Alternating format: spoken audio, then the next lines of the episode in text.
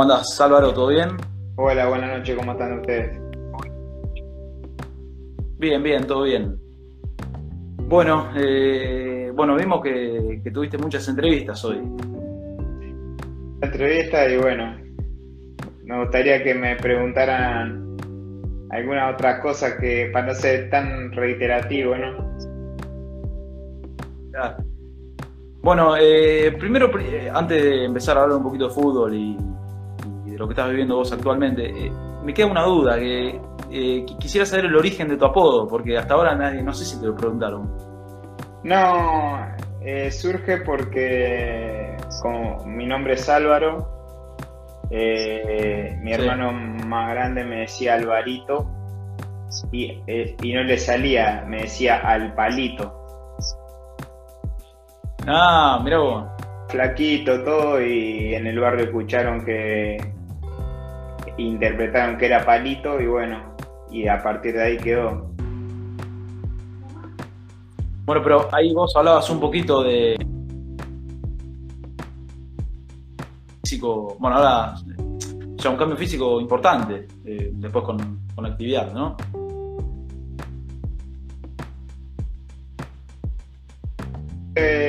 cortado No, decía que por ahí te decían porque eras, eras un poquito más flaquito por ahí y, y nada, eh, a lo largo de los años has tenido por ahí cambio físico importante. A ver, son apodos que quedan de chico, eh, lo mismo que mucho que, por ejemplo, un ejemplo que se me viene a la mente, el pelado Cáceres y tiene el pelo largo. Son cosas así que quedan. Bueno, eh, ¿cómo estás llevando la cuarentena ahí en, Paraguay? Eh, ¿Estás entrenando de manera intensa? ¿Cómo, ¿Cómo están siendo esos entrenamientos y cómo los verifica el entrenador, no? Mandan un plan de trabajo. En este caso yo escogí tener mi entrenador personalizado y también cuando en mi pasaje en Cerro Porteño yo hice la recuperación acá en una clínica de rehabilitación que tiene todo los protocolo por el tema del COVID y así que, bueno, que aprovechamos para, hacer eh, los entrenamientos y todo el tema para no perder el estado, obviamente que no es lo mismo que entrenar en el club, pero sí sirvió en, sí, sirvió en estos dos meses como para estar bien estrenado a la hora que, que nos toque volver, que han decidido el otro día de el 10 de junio comenzar a hacer los test para luego empezar los entrenamientos y poner una fecha el 17 de julio como la vuelta del torneo, ¿no? ¿Y cómo crees que va a repercutir, bueno, en, tanto en River como en los demás equipos del torneo, no? Muy bien, el tema que va a ser todo, es el fuego nuevo, ¿no? Eh, yo creo que se va a dar mucho de, los primeros partidos. Eh, las primeras instancias van a ser un poco aburridas. Partidos de, pretemporada saliendo. Eh, esos famosos partidos de enero que estamos acostumbrados a ver en Fox. creo que se van a dar más, que nada así. Creo que lo que estamos viendo en Alemania que muchas veces vemos a lo mejor una diferencia, pero porque el físico no lo aguanta, o la cantidad de jugadores lesionados que hay. ¿Y cómo, bueno, cómo, cómo describís vos tu etapa en River? ¿Cómo, ¿Qué fue lo que te motivó a llegar a, jugar en ese club y cómo te ha tratado la gente desde el primer minuto, no? Tuve el pasaje por Cerro Porteño, que fue algo hermoso, donde fueron tres años muy lindos una pena que tuve un año y más de un año lesionado y, me perdí mi tercera Copa del Mundo por, esa causa. Pero después, bueno, tuve el pasaje por Nacional, donde tuve la posibilidad de salir campeón en el equipo donde soy simpatizante, pero tuve pocos minutos. Y me surgió la chance de venir aquí a Río de Paraguay, un equipo que lo había hecho bien en el 2019 eh, un equipo obviamente denominado chico, humilde, pero muy, muy prolijo, que clasificó por primera vez una Copa Internacional, con mucha ilusión y bueno, eh, me invitaron a ser parte de su proyecto y lo acepté. Y aquí estamos. Eh, ahora veníamos haciendo un torneo bastante regular, estando entre los primeros seis y bueno, esperemos que cuando retome tratar de, volver a estar ahí entre los primeros para, volver a, tanto en la Copa Paraguay o cómo se define el torneo y también en, el, en la liga eh, para pelear los puestos para entrar a las copas internacionales. Bueno, de hecho, eh, River, mirando un poco estadística, eh, hace muy poco jugó, en el ascenso paraguayo. Que históricamente es, muy rico, obviamente, un equipo de mediano chico, pero ha alternado ascensos y descensos, pero últimamente viene haciendo las cosas bien y quiere ser un club modelo, obviamente. Eh, sabemos que ahora con todo el tema este de la pandemia medio como que complica no solo a River, sino a todos los clubes en general de, todos los países y más de Sudamérica. Pero bueno, la idea es esa, la idea es seguir creciendo y, que deportivamente le vaya bien y que, que pueda seguir evolucionando. Y a vos en lo personal, eh, te cuesta por ahí un poco más que en otras ligas jugar en ese torneo como es el paraguayo, que parece ser un torneo bastante duro, donde siempre hay 6, 7 equipos peleando la punta al mismo tiempo casi. Por mi pasaje en cerro más que nada. Ya como que lo tengo bastante, bastante estudiado, bastante aceptado. Al comienzo a lo mejor sufrí un poco por el tema del calor, ¿no? Pero después me adapté rápido y te hacen sentir cómodo, la, gente acá es muy cálida y muy, muy agasajadora y bueno, eh, lo hicimos, intentamos hacer una natación, ya eh, llegamos y como que ya sabíamos con lo que nos íbamos a encontrar por eso fue más fácil. Bueno, eh, quiero hablar un poquito de, tu carrera, lo que ha sido tu gran trayectoria, tanto en selección como, en Europa. Y te quería preguntar cómo, fue que vos arrancaste con, con el fútbol, eh, cómo era tu vida de chico en Montevideo relacionada al fútbol y cómo llegás al primer club, que es Miramar Misiones, ¿no? A jugar en primera división. Eh, siempre en el barrio, en la calle. Eh, creo que el, entretenimiento número uno de, nuestra generación, ¿no? La calle, la pelota, en la escuela, en el recreo y después en los equipos de baby fútbol, eh, tanto equipos de barrio como, bueno, yo tuve el caso de jugar en Nacional en infantiles y asumí más de jugar en el de Estrella, pero surgí de un equipo de barrio ahí de, del Colmenar y del Málaga.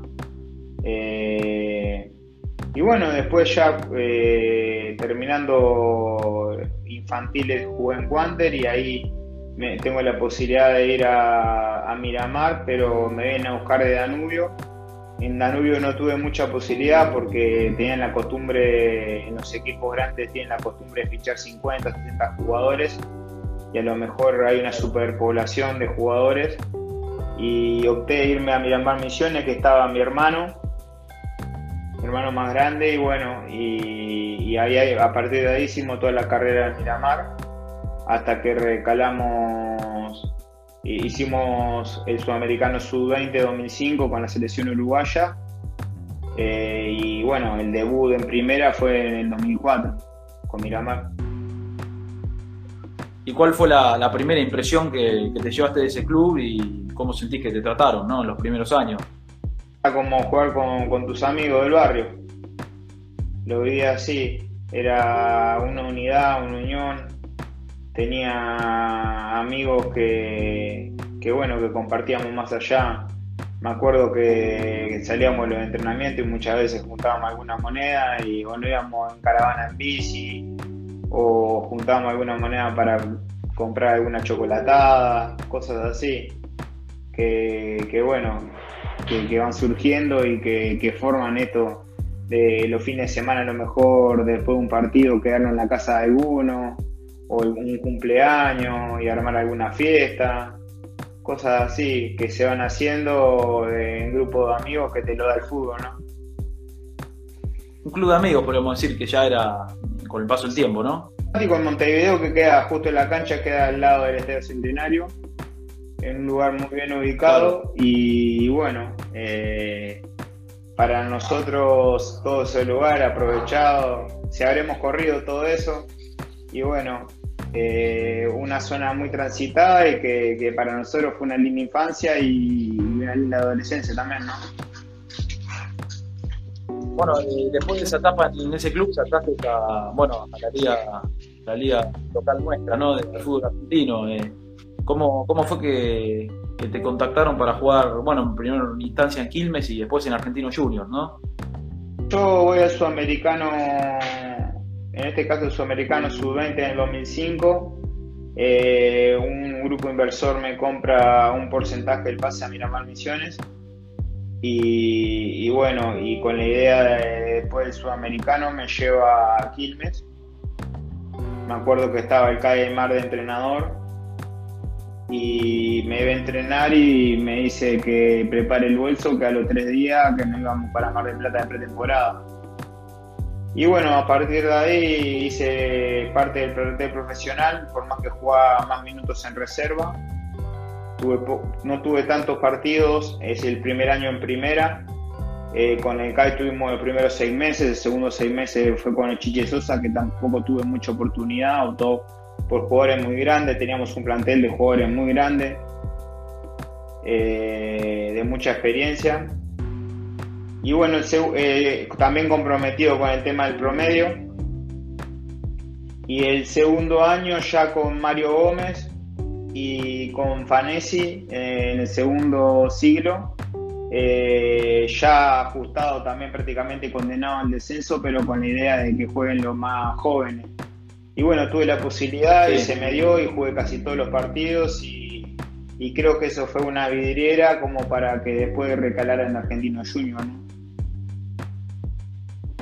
Y el Kai, el Aymar, bueno, acá lo tenemos eh, muy conocido por su actuación en la televisión, ¿no? Y se lo ve como una persona que por ahí que, tiene una cierta personalidad. ¿Cómo lo, lo describís vos al Kai en esa etapa en Quilmes?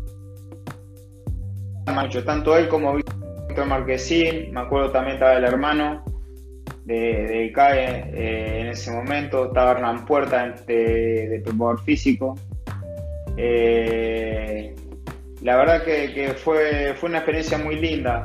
Fue una experiencia muy linda porque también mi primera experiencia fuera de mi país y la verdad que me trataron desde el día uno de maravilla.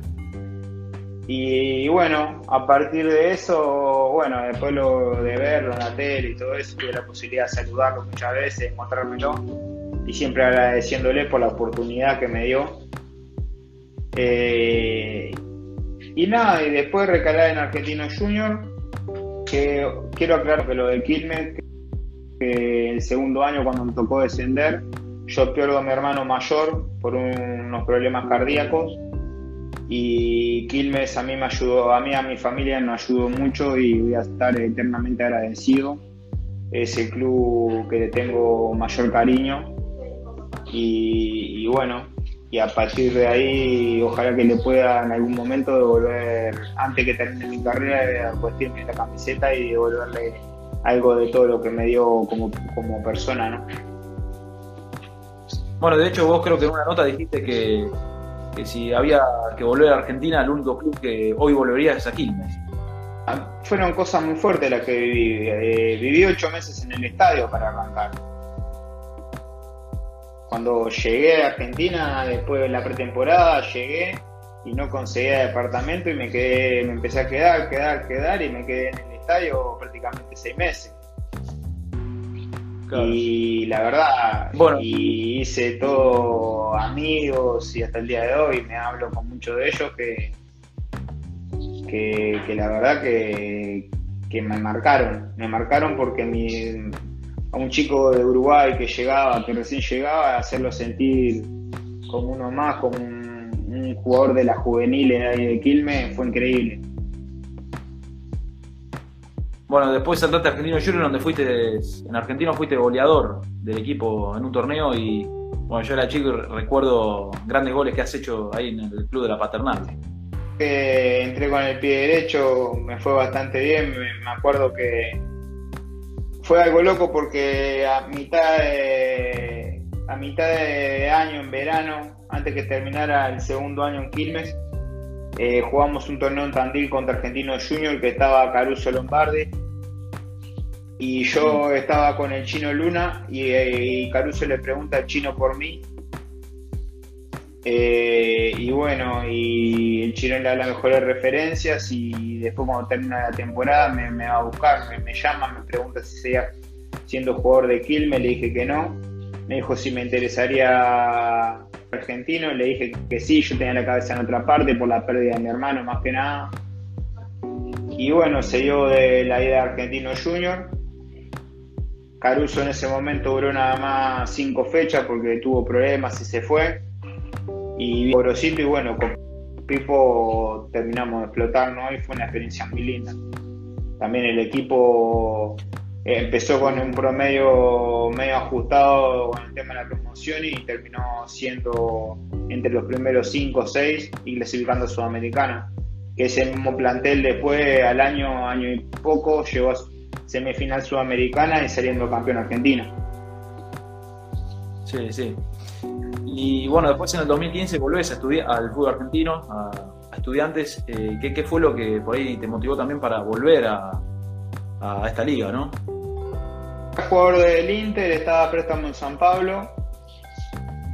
Eh, yo le consulto a San Pablo, me quedan seis meses más, le consulto si iban a hacer uso de la opción.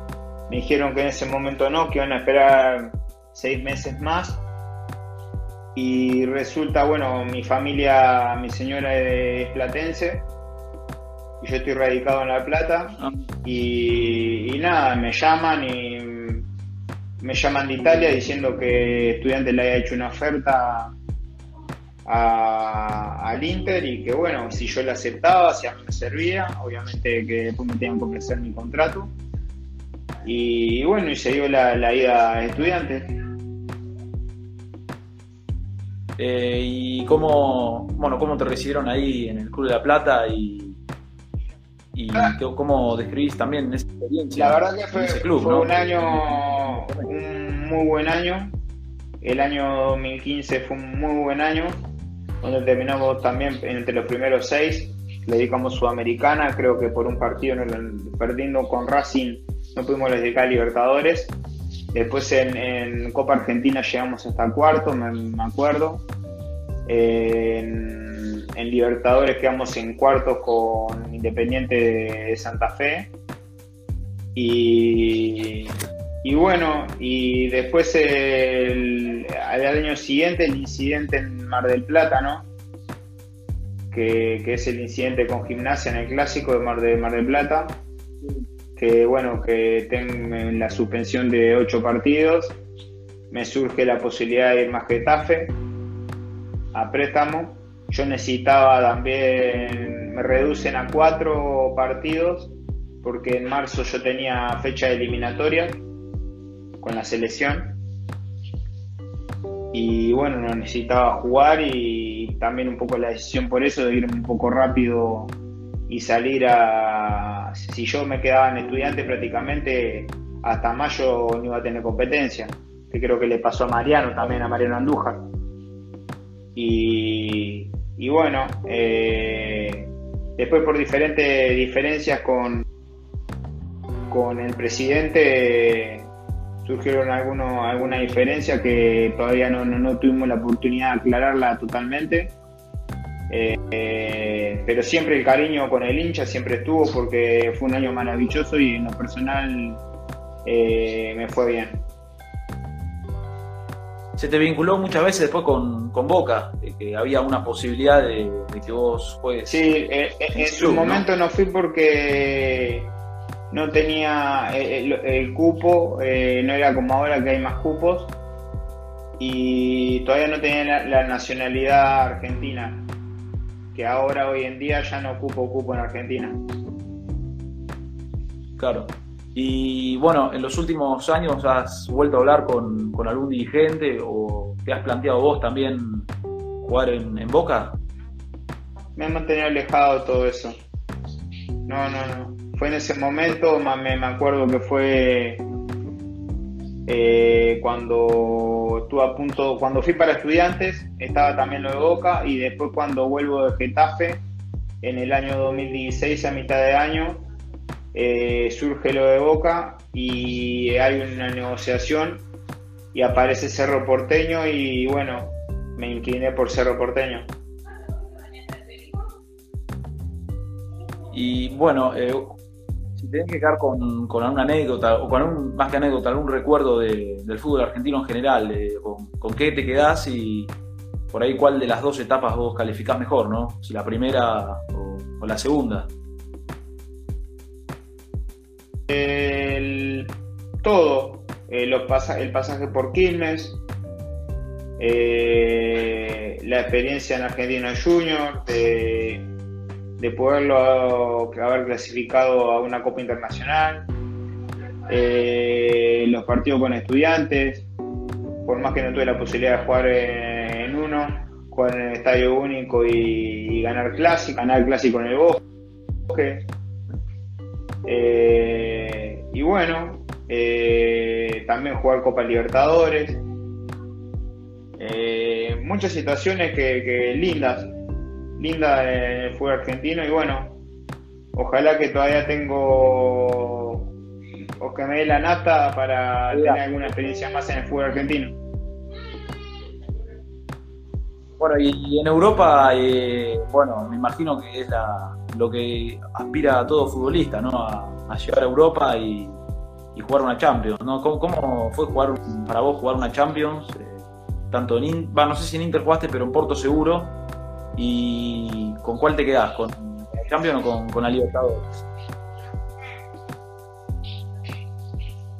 Y son cosas diferentes, ¿no? Eh, todo lo, me tocó jugar el primer año, bueno, en Cluj, en un equipo que jugaba por primera vez la Champions fase de grupo y me tocó nada más y nada menos que eh, jugar con Roma, Chelsea y el campeón de Francia que era Bordeaux en ese momento de Laurent Blanc. Y comenzamos ganándole a la Roma en, en la cancha de la Roma y después empatando el local con el Chelsea, con todas sus figuras. y bueno, fue una experiencia hermosa era algo nuevo y fue algo divino. Después cuando me toca pasar al Porto, el, primer año me acuerdo que llegamos hasta octavos, quedando afuera con el Arsenal. Y fue también, fue hermoso. Lo que pasa que, obviamente que la Champions es un espectáculo, es gala y la Libertadores es guerra. Es, es pueblo. Yo siempre lo comparo así, es pueblo, es todo te dejan el, eh, toda la ventaja del local, dejarte el piso largo, todas esas cosas. Y, en el Champions es más como un espectáculo, la gente se viste como para ir a ópera.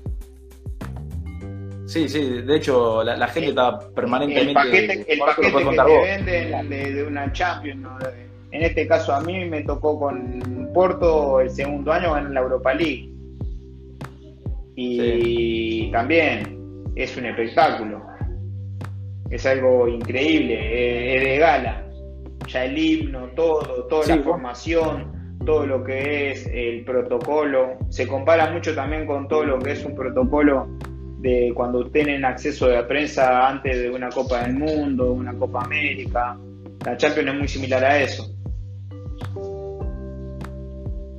Y a vos te costó, eh, bueno, en Rumania más que nada, en la primera época y en los primeros años del Porto, ¿no? ¿Te costó adaptarte al, fútbol europeo? No, para nada. Vos sabés que para nada. Vos sabés que me sentí muy cómodo. ¿Y cuál Donde capaz que me costó más adaptarme fue en Italia, al principio, porque yo venía con una mentalidad, eh, ganás y es Disney, perdés y es la catástrofe y venía de eso y me pasé al Inter y el Inter después del triplete como que estaba en reestructuración y, era como que ganaba, perdía y era un sentimiento medio extraño. no era como que se terminaba el mundo, que era lo que estaba acostumbrado yo, o la mentalidad que yo tenía en ese momento. Y eso fue lo más chocante, capaz. Bueno, de hecho, lo que me contaste en Porto, por ahí se, puede comparar más a, lo que es el fútbol en Sudamérica, ¿no? Que perdés y es una catástrofe. Que Porto es, es no solo ganar, sino ganar y jugando bien. Claro. ¿Y cuál es la, principal diferencia que, viste vos, eh, o sea, en tu primer momento eh, con el fútbol de Sudamérica, ¿no? Allá en Europa. O sea, eh, hablando de juego. Infraestructura. Infraestructura. Ah. Y tener los predios y las capacidades y todo, la, todo el, los, los colaboradores, todo el día, todo lo que genera un equipo, cómo se mueve todo y también tener una, una, una persona, un funcionario para cada labor, ¿entendés? Yo, por ejemplo, capaz que acá en Sudamérica vos tenés que llegar a, cualquier equipo y conseguirte casa, conseguirte abrirte una cuenta en un banco, eh, buscarte un auto, buscarte, no sé, el colegio para los niños, cantidad de cosas. Y eso allá en Europa no. En Europa te dicen, Ah, tenés este, lo otro, mañana vamos a hacer esto, vamos a abrir la cuenta de banco, vamos a hacer lo otro. Eh, cuando viene la familia, cuando venga la familia esto, lo otro, y ya entendés, vos dedicate nada más a jugar al fútbol. Lo demás lo encargamos nosotros. Esa es la gran diferencia. Claro. Claro, es como que está un poco más todo, todo sencillo para, que el deportista se desarrolle y se enfoque más en, en lo suyo, ¿no? Que es jugar al fútbol. El único lugar en Sudamérica donde conseguí eso fue en San Pablo. Claro. Y un equipo a nivel europeo. Y jugar en el Inter, me imagino, bueno, con el San Siro es un, bueno, es un museo, un templo del, fútbol.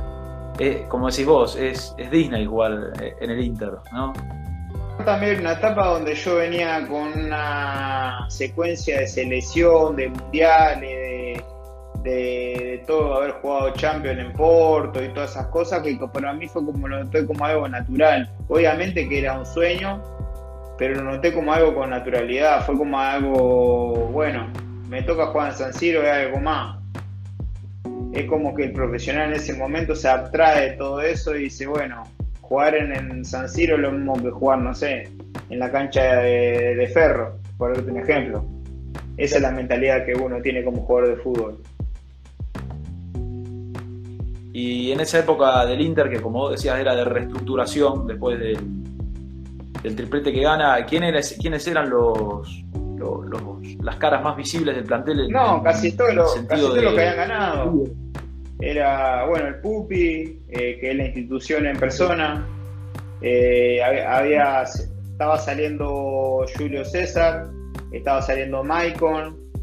Bueno, en ese momento estaba Kiu, Stankovic, Snyder, llegó Andanovic, eh, bueno, Ricky Álvarez, Palacio, Matías Silvestre, Diego Milito, Cambiazo, Walter Samuel, eh, Mateo Kovacic llega a mitad de año, cuando se va Coutinho. Eh, un lateral Jonathan que está en el Atlético Paranaense, si no me equivoco ahora. Nagatomo. Antonio Casano. Claro, todos Snyder. Eh, sí, sí, un plantel completo, totalmente completo. Y en lo personal a vos te ayudó también jugar con, con jugadores de, ese renombre, ¿no? De ese, del palo de esos futbolistas. Sí, para mí era algo normal, porque después de ahí me voy a San Pablo y con San Pablo te me encuentro con un Rogerio Ceni, con un Kaká, con un Ganso, ah. con un Pato, ¿entendés? Con un Rodrigo Cayo, con un Rafael Toloy, con un eh, Kaká, Luis Fabiano me tocó ser privilegiado en ese sentido. ¿Y la cabeza del, futbolista, la mentalidad, de, cambia, cambia mucho, de, o sea, traspasar por Europa? Mejor te, te ubica de otra manera, viví de otra manera, tenés tiempo para otras cosas. Es... ¿Y vos en lo, en lo personal? más tiempo para dedicarte a, otras cosas, obviamente que extrañas, siempre extrañas. Eh, es imposible decirte que no, pero te va moldando y te intenta, intentas eh, adaptarte lo más rápido al país y a los compañeros y, buscar alternativas de otra forma y también de, aprovechar, de disfrutar de dónde estás, de dónde toca estar. Que muchas veces el jugador de fútbol, en mi caso he viajado mucho con la selección en fecha FIFA, en campeonato, y me decís, sí, estuviste en tal ciudad y capaz que conocí el aeropuerto, el hotel y el estadio y nada más. Porque nosotros en ese momento nuestra mentalidad estaba directamente para enfocarnos en el partido. Claro. ¿Y vos crees que eso por ahí puede jugar un poquito en contra de, tener por ahí una vida tan, tan acelerada en un, jugador? En este caso, cuando me tocó lesionarme, yo vi todo más diferente, más lento y, y me llegó una edad, capaz que a los 31, 32, que, que empecé a aprovechar más de las cosas, empecé a disfrutar más de la familia, de todo. Que antes a lo mejor uno, como vivía en esa dinámica, llegaba a entrenar, almorzaba, se acostaba a dormir la siesta, capaz que iba a buscarlo en la escuela, volvía, tomaba unos mates, eh, miraba algún partido de fútbol y yo se acostaba a dormir pensando en entrenar, en estar descansado para entrenar. Y después de todo eso ya como que te lo tomamos todo más tranquilo, si tenés que mirar un partido lo mirás y si tenés que dormir la siesta, a veces ni ir a dormir, te quedás ahí despierto, viendo qué hacer con tu nene, saliendo a, caminar, gane o pierda, antes te ponías mal porque si perdés no querés salir, obviamente, y si después te cambia la mentalidad y salís igual, y si viene y uno te dice algo, ¿y qué no voy a salir? Porque vos me digas. ¿entendés? Te va cambiando la, mentalidad, pero eso también es la, forma que vos vas madurando. ¿Y a vos, eh, o sea, a lo largo de tu carrera, después de las lesiones, te ha costado volver a, entrenar o, para vos ya por ahí, al acostumbrarte, eh, por ahí se te hacía más fácil después de la vuelta al fútbol? La verdad que siempre, obviamente fue, fue en lesiones graves, pero siempre con la idea de volver y de poder retirarme en una cancha. Y bueno, y de a poco obviamente que fueron lesiones que demandaron tiempo y, que de a poco me iba a ir sintiendo mejor y, hoy en día, gracias me siento muy bien, me siento, me siento la verdad al 100%, ya es un tema superado, pero bueno, eh, hizo parte de mi, de mi vida y la tuve que aceptar, tomar de la mejor forma. Hay muchas veces, obviamente, que, uno se, no se puede, eh, no hay tiempo para detenerse. ¿Qué hubiera pasado si no me hubiera lesionado? Porque si no te vuelves loco. Bueno, después en, en 2014 volvés a Brasil. Eh, ¿Vos crees que por ahí estar ya en Brasil durante el 2014 te, facilitó la adaptación para, y la preparación ¿no? para jugar ese Mundial de 2014? Nada, pensando en eso y también por el desafío de lo que significaba un club como San Pablo, ¿no? Que me demostraron en ese momento. La verdad que fue una experiencia maravillosa la gente te recuerda bastante bien acá, porque hay mucha gente que comenta acá de que vuelvas a San Pablo. Y, bueno, estaba haciendo muchas entrevistas. Sí, he hecho una nota y bueno, declaré ¿viste? el cariño de San Pablo y, han hecho están haciendo campaña para que, para que uno vuelva. Bueno, eso lo decidirá el destino, a ver qué pasará más adelante, pero fue una nota y fue un deseo más que nada.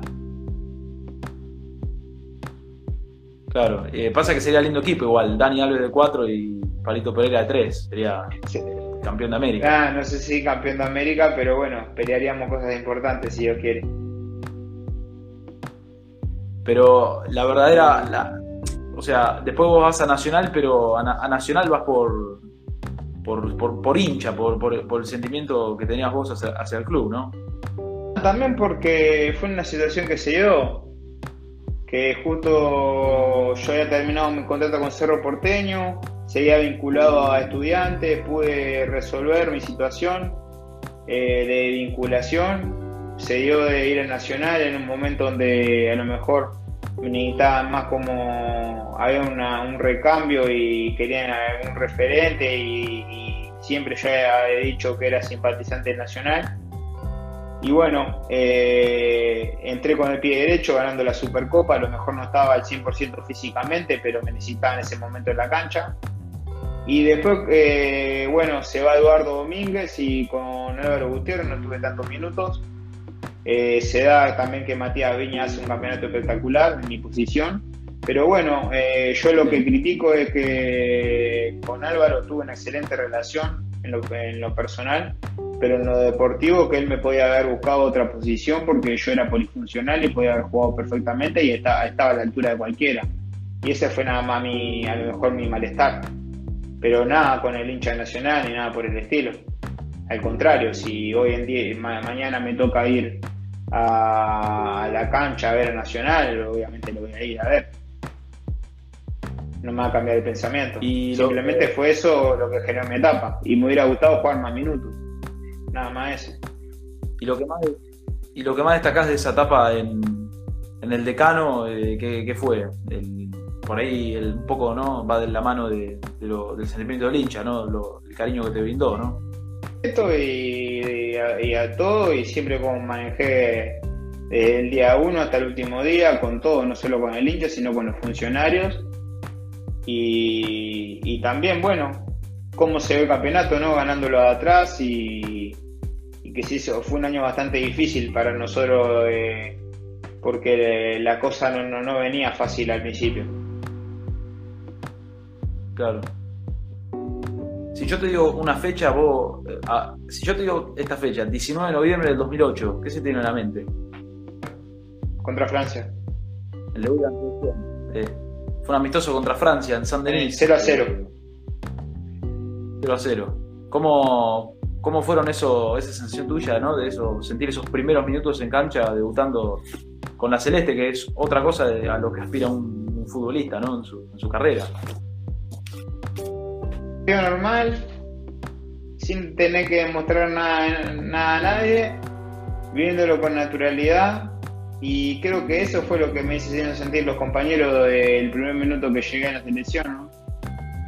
Sentirme muy cómodo y creo que, bueno, ahí empezó un largo camino y muy bonito.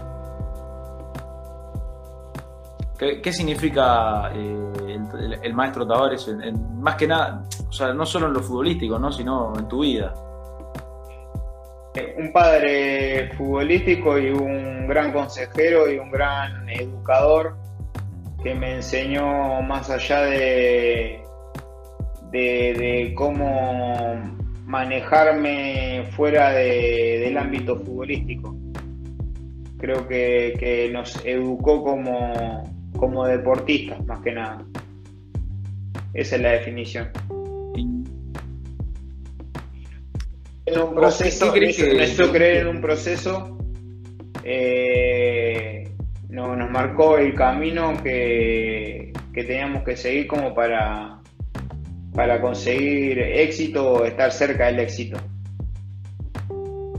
Claro. ¿Y vos crees que, puede perdurar un poco más en el tiempo? O sea, puede haber un poco más de, de Tavares en la selección uruguaya por un par de años más. Puede, ¿no? y ojalá que el que venga después esté capacitado. Obviamente que todo el mundo va a esperar que, que den más o lo mismo que el maestro, pero bueno, va a ser un proceso donde ojalá que la selección no tenga ese, ese déficit o esa, esa crisis. Esa, esa crisis. No, no pensemos en eso, disfrutemos hasta ahora eh, para rato y ojalá que te mucho más tiempo. Y para un futbolista, ¿qué, es vestir la, bueno, la, celeste en ese caso, no? Lo máximo, es hacer patria. Lo máximo. Bueno, eh, vos has vivido, imagino, un montón de momentos épicos en la selección, pero si te tenés que quedar con, uno, ¿cuál es? Porque acá encuentro semifinal de Mundial, eh, bueno, 2014 cuando le ganan Italia, Copa América, o sea, si me tengo que quedar con un momento, me quedo obviamente que con haber ganado la Copa América y, que fue también especial porque fue el nacimiento de mi segundo hijo en medio de la Copa América. Y, que fue acá y me quedo con el partido con Gana en el 2010, ¿no? Creo que eso marcó hoy a la selección, ¿cómo, ¿cómo, la ves hoy en día? Y por ahí, ¿cuáles son las, diferencias que encontrás en esta selección y en las que estabas vos eh, en 2010, 2011? Y si crees que por ahí en algún momento se te puede dar una oportunidad más, ¿no? Eh, a esta selección, si la agarraríamos hoy en día, la cagaríamos patada, ¿no? Porque esta selección juega muy bien. La verdad que da, placer.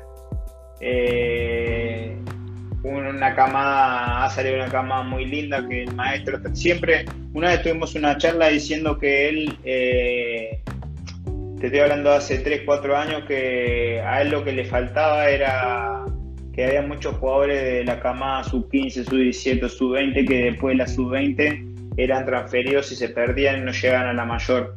Y bueno, esta vez lo pudo conseguir con una rascadeta, con un Bentancur, Valverde, Guillermo Varela, Gastón Silva, y pudo mantener una base en la mayor, sabiendo que hicieron todas las camadas juveniles.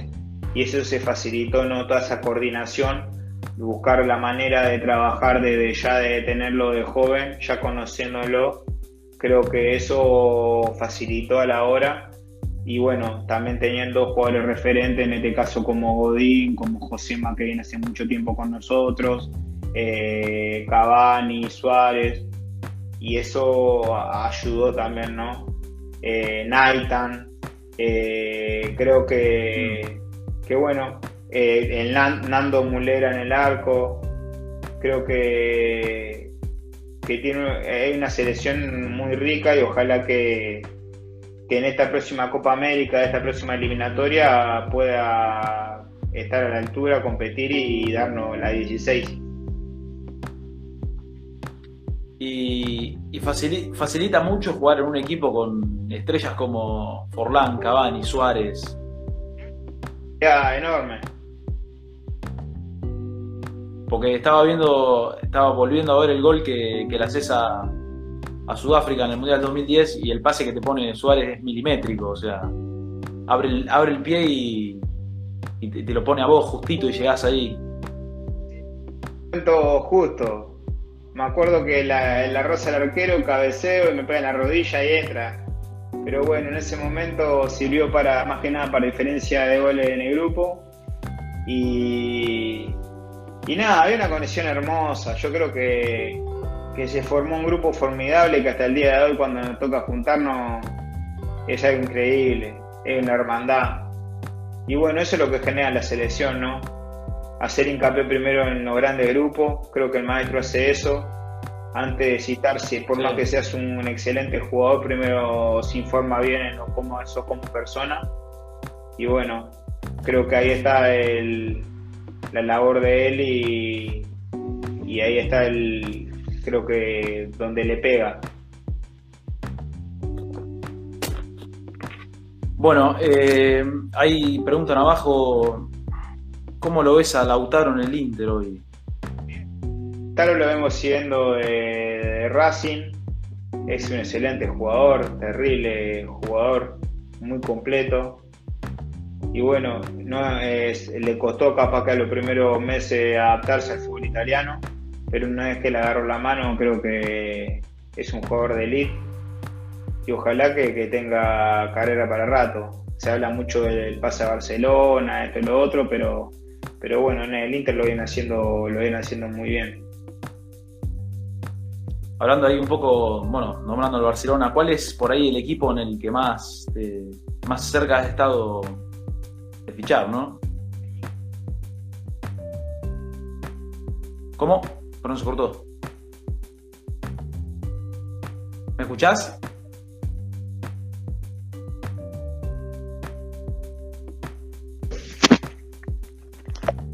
ahí está, ahí, de vuelta.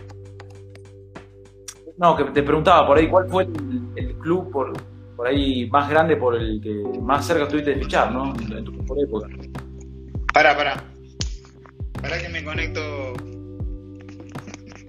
Dale, dale. Me conecto los otros y, ya seguimos. Dale, dale.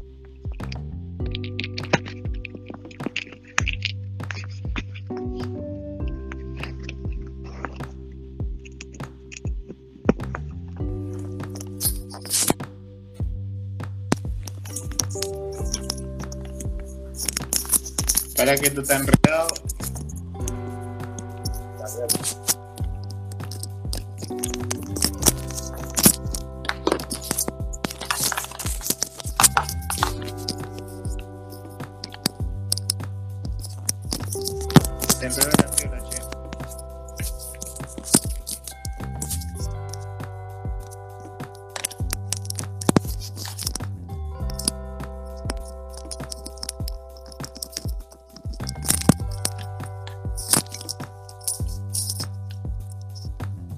Escuchás ahí? Ahí te escucho perfecto. Sí, decime. No te preguntaba que por ahí cuál fue el club eh, más grande por ahí a nivel mundial, el que más cerca estuviste de fichar en tu mejor momento, ¿no? No, ahí te conté lo de Chelsea. En mi segundo año cuando gano, ganamos la Europa League, que Vilaboa pasa al Chelsea. Eh, el Porto no me deja irme con Vilaboa al Chelsea. Y después cuando el, primer año en el Inter, Vilaboa pasa al Tottenham también y quería un estilo de préstamo. Y también, y no, no se dio. Bueno, para ir cerrando la nota, que ya nos queda poco tiempo, eh, acá con, bueno, con todos los invitados que vienen a, sumarse a los vídeos, acá eh, siempre tenemos un desafío que son dos. tenemos un pequeño ping-pong de preguntas y un desafío que es hashtag desafío 11 ideal, donde tenés que desafiar a un jugador para que lo haga y vos dar un 11 con los jugadores que. Por ahí, el, un 11 con los jugadores que has compartido cancha. Bueno. ¿no? sé, si te animás. Decime primero lo que, cómo es. Eh... Vamos con el ping-pong. Primero el ping-pong, ¿Cuál, que, ¿Cuál crees que es tu principal, tu principal virtud, ¿no? Como, como futbolista y como persona? Como futbolista, bueno, no dar ninguna pelota por perdida. Y como persona, tratar de ser buen compañero, eh, buen amigo y, bueno, en este caso, buen esposo y buen padre. Eh, un, ídolo de chico que, que, vos seguías y que te influenció eh, Rubén Sosa, el chino Recoba, Ronaldo y Romario. Y bueno, un poquito más, Ronaldinho Gaucho, un poquito más grande. ¿Dónde, dónde quedaron las rastas que, que, tenías allá por 2010, 2011? Bueno, después cuando nos fuimos a Portugal, en Portugal como hay mucha colonia africana, hay mucha facilidad, viste, para hacer todo el tema de trenza y era una época que había marcado un estilo. Y bueno, eh, justo se dio después el Mundial de Sudáfrica y todo eso. Me acuerdo que raptábamos una de las cocineras para que no hiciera las trenzas. Se la robábamos un rato al cocinero en nuestro. Y también lo usaban, los muchachos me pedían que hiciera la, las trenzas por cábala. Y bueno, después ya utilizamos más el estilo samurai en el Inter. Em, algún, algún amigo más que compañero que, te haya dejado el fútbol y, que a la vez sea, ¿cómo decir?, solidario dentro de la cancha y buen compañero, ¿no? No, muchos, muchos.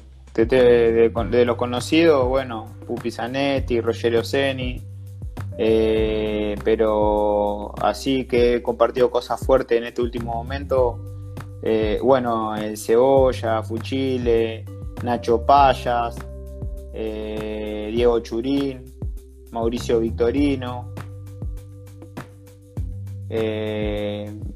¿Algún club en el que te hubiese gustado jugar tanto, tanto en el exterior como, como en Uruguay, ¿no? Bueno, ya en Nacional jugaste. Me hubiera gustado jugar en el Atlético Madrid. Con el Cholo. Sí, ni hablar. y además mi característica sería ideal. la pelea más fuerte que, vos recuerdes que tuviste en la cancha. Sí, con, con gimnasia en Mar del Plata. Ah, la, la, no fue el de la patada a, Exactamente, y después todo el conflicto, después que entramos encapuchados. Sí, la al, ¿Cuál es el al compañero bueno, de tu mismo equipo que, que, más puteaste por ahí también dentro de una cancha, no? Y compañero que más puteé dentro de una cancha y a Casano porque era, viste, todo el tiempo gesticulando, gesticulando, y viste que los italianos son medio así. Y en un momento me le planté y le dije, que sea la última vez porque te arranco la cabeza. el defensor que más te pegó, o sea, vos proyectándote al ataque, ¿no? Sí. El defensor que más te pegó, ¿cuál fue? Y varios, varios. Me acuerdo que tuve varios duelos, por ejemplo, con la espada, con, tuve con el choque con Lindo Nene. Con La Espada, con Esquiavi. Estamos hablando de. Sí, Esquiavi. Con Lucio. Y al jugador que vos más. O sea, la patada que más recuerde vos que diste. O sea, el jugador que más le pegaste. El jugador que más le pegué.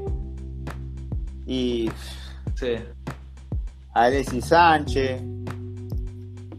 Eh, tengo varios, tengo varios. En carpeta tengo varios. Le he dado a cuadrado, le he dado también bastante, bastante lindo. ¿Cómo es jugar contra Messi? Bien. Messi como rival, como... En otro canal. Está en otro canal. Estamos, todos en una sintonía y él está en otra.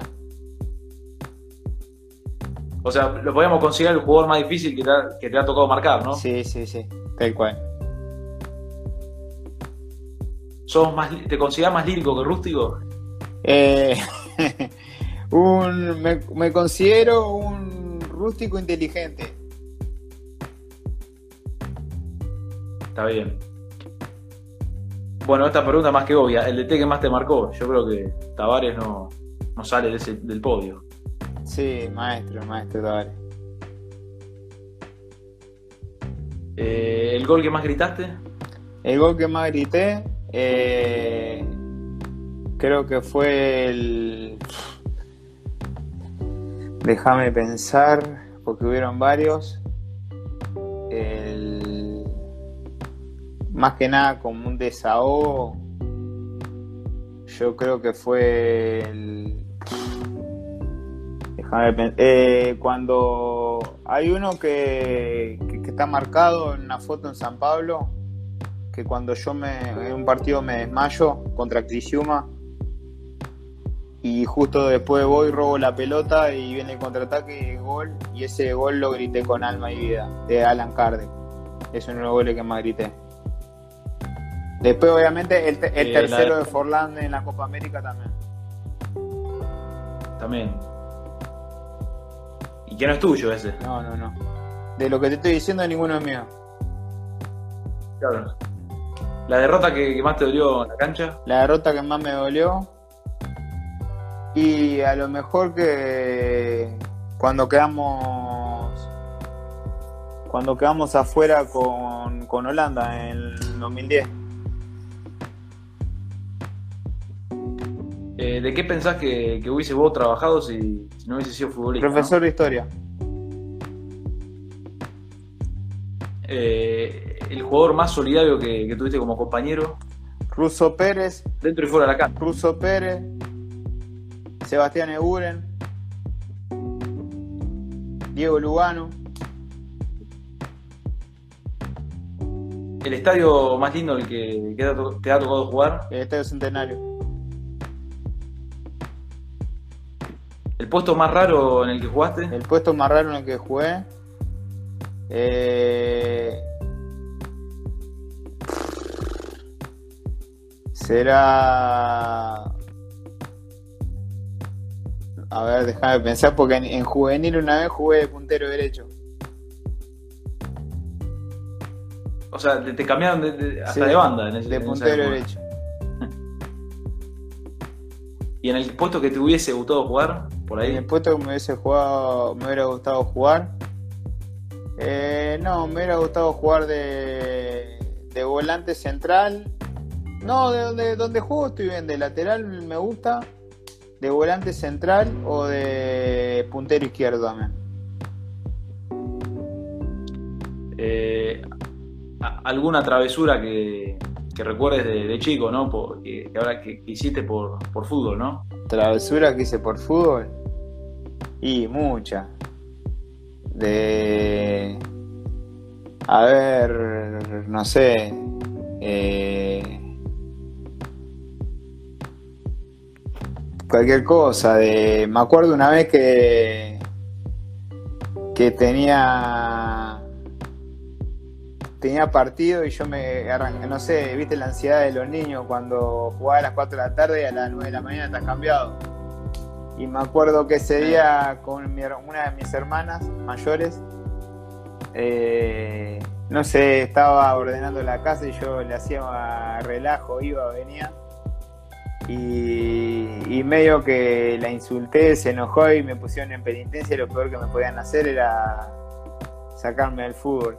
Y me acuerdo que, que me tuvieron hasta última media hora sin quererme llevar al partido. Me llevaron al partido y fui, hice como dos o tres goles y se lo dediqué todo en la cara a mi padre. Después mi padre me quería matar. ¿Y cuál, cuál consideras, me quedan tres nomás, eh, el mejor y el peor año de tu carrera? ¿Cuál, cuál consideras que fueron? El mejor, eh, el 2011. Creo que el 2000, eh, a lo mejor tendría que ser del 2009 al 2012. Y el peor, yo creo por las lesiones, que fue el 2017, ¿no? ¿Te ves como, te gustaría ser DT en algún momento? ¿Te, ves en, ese cargo? Estoy haciendo el curso, estoy en segundo año, estoy por terminar el segundo año y ya recibirme. Y por último, eh, ¿algún sueño que, te queda por cumplir, pero en tu vida, más que en lo futbolístico? En mi vida, el sueño que me queda cumplir es ver crecer con salud a mis hijos que, y bueno, y un deseo personal a lo mejor como hobby, eh, ver una temporada completa de, de béisbol de la Grande Liga. Bueno, el video se está por cortar. ¿Te parece si volvemos, entramos para lo último, que es el, el 11 ideal? ¿Te dale. parece? Dale, dale. Dale.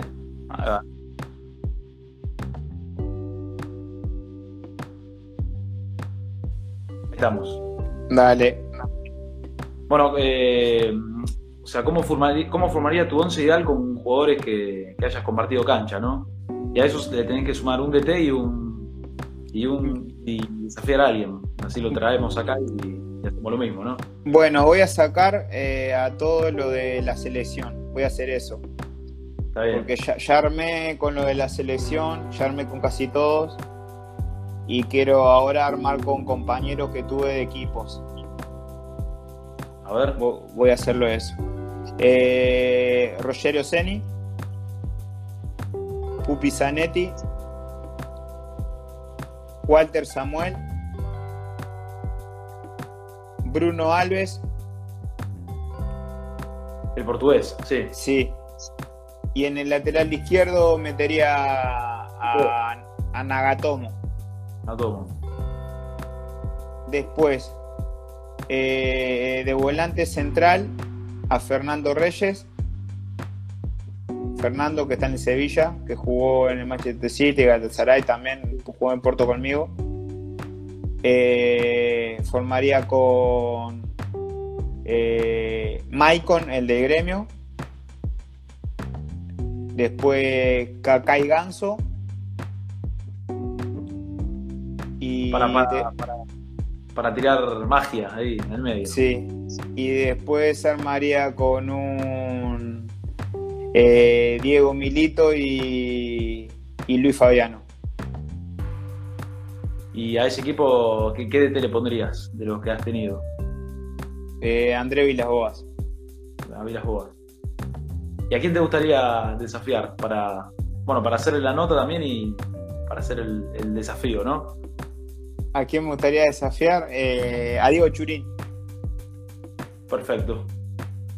Bueno, lo vamos a tratar, vamos a hacer lo posible por traerlo a Diego y bueno, hasta acá, hasta acá llega la entrevista. Eh, nada, nada más que agradecerte para, para mí bueno, para todos los que hacemos esto. Es un, honor tenerte acá, charlar un rato con vos, un jugador de trayectoria enorme y, muy buena. Así que, que nada, eh, nada más que agradecerte y desearte lo mejor ahora y a seguir con la cuarentena y, y volver de la mejor manera al fútbol, que es lo que todos queremos ver. Dale, quería mandarle un abrazo también a todos los que se conectaron, tanto hinchas de, todo, de estudiantes, de Quilmes, de Cerro Porteño, de River, de Nacional, de Porto, de San Pablo.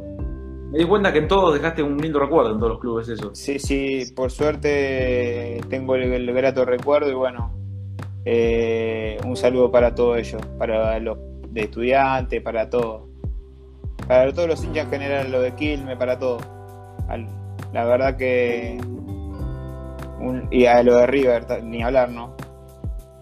Y si le tenés que decir a, los chicos que, por ahí quieren, quieren ser como vos o por lo menos jugar en primera en un momento, ¿no?